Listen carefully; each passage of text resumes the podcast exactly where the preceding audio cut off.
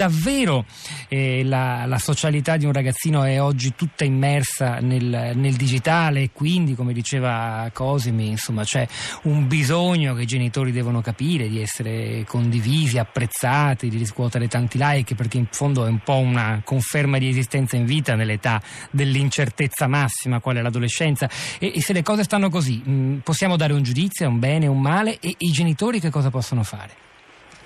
Allora direi che, che, le cose stanno così è un dato di fatto, indubbiamente, e credo proprio che l'aspetto più interessante su cui riflettere è proprio il bisogno profondo di curare la propria immagine ehm, nei social che ogni ragazzo e moltissimo, soprattutto le ragazze sentono, no? e dentro a questa dimensione eh, credo ci sia qualcosa che al di là di esprimere un giudizio se è bene o male è un dato di fatto di cui prendere atto. Ma non rischiamo credo... di ignorare, mi scusi se la interrompo, anche, cioè, i bambini continuano, i ragazzini a vivere anche in altre dimensioni molto reali, fanno, giocano a calcio, fanno danza, fanno attività concrete dove interagiscono per molte ore fisicamente con i propri coetanei, quindi insomma non penso sia sparito il valore della socialità fisica. No.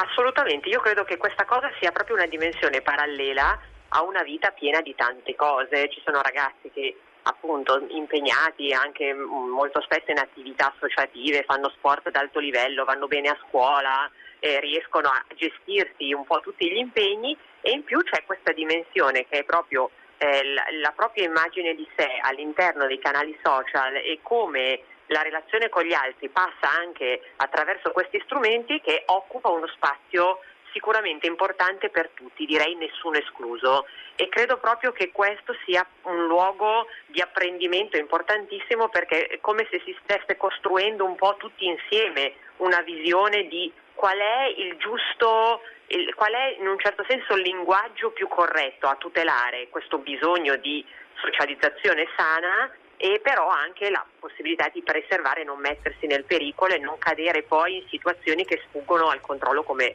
quella di cui stiamo parlando della situazione delle ragazze di Modena di oggi. E quindi penso proprio che anche il ruolo dei,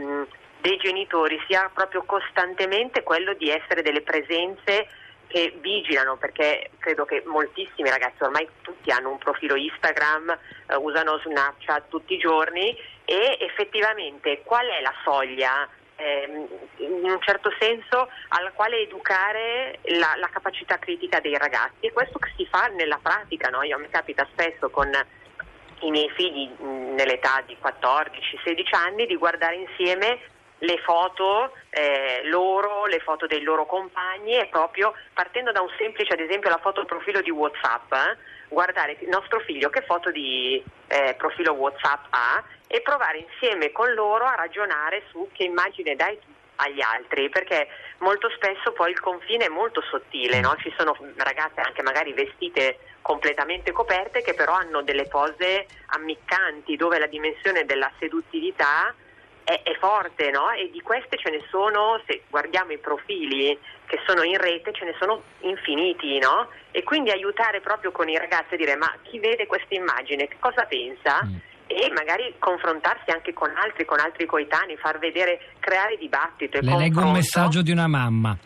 Eh, 335 56 34296 il numero ve lo ricordo via whatsapp ci scrive sono una mamma come tante mi domando innanzitutto perché non esiste un filtro per i ragazzi per guidare ci vuole la patente a 18 anni per quanto riguarda mia figlia il problema è l'anoressia e così ho scoperto un mondo queste ragazze si fomentano si incitano tra loro postano foto agghiaccianti per non parlare degli obiettivi che si pongono cosa fare secondo me vietare i cellulari touch fino all'età di 18 anni gli smartphone cioè e permettere soltanto quelli di vecchia generazione e un corso di educazione ai media. Un po' retrivo questo messaggio reazionario, troppo eh, o velleitario. Ir- mm. Purtroppo per alcuni aspetti è totalmente irrealizzabile. Io credo che la sfida Purtroppo sia... dice lei però.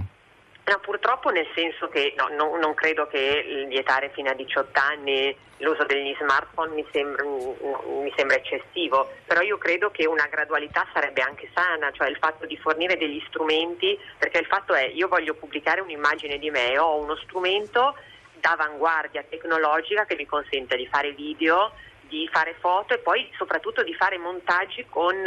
app semplicissime, immediate e intuitive, questa è una potenzialità sicuramente che affascina, cioè tutti abbiamo avuto il sogno di fare il video, ma prima bisognava scaricare sul computer, avere un software, insomma un lavoro molto impegnativo. Adesso in pochissimo uno diventa capace di produrre qualcosa, una storia di sé, produrre un racconto, immagini di sé, è qualcosa di incredibile. Il problema è che se non c'è una maturità, non c'è una capacità critica, questi strumenti incredibili possono essere pericolosi e essere degli autogol. Quindi in questo senso credo che fino alla, terza, alla fine della terza media effettivamente il percorso deve essere molto monitorato dagli adulti e la presenza degli adulti deve essere proprio, e, e vuol dire anche limitare la, la, possibilità di utilizzo degli smartphone, mettere regole ben precise e proprio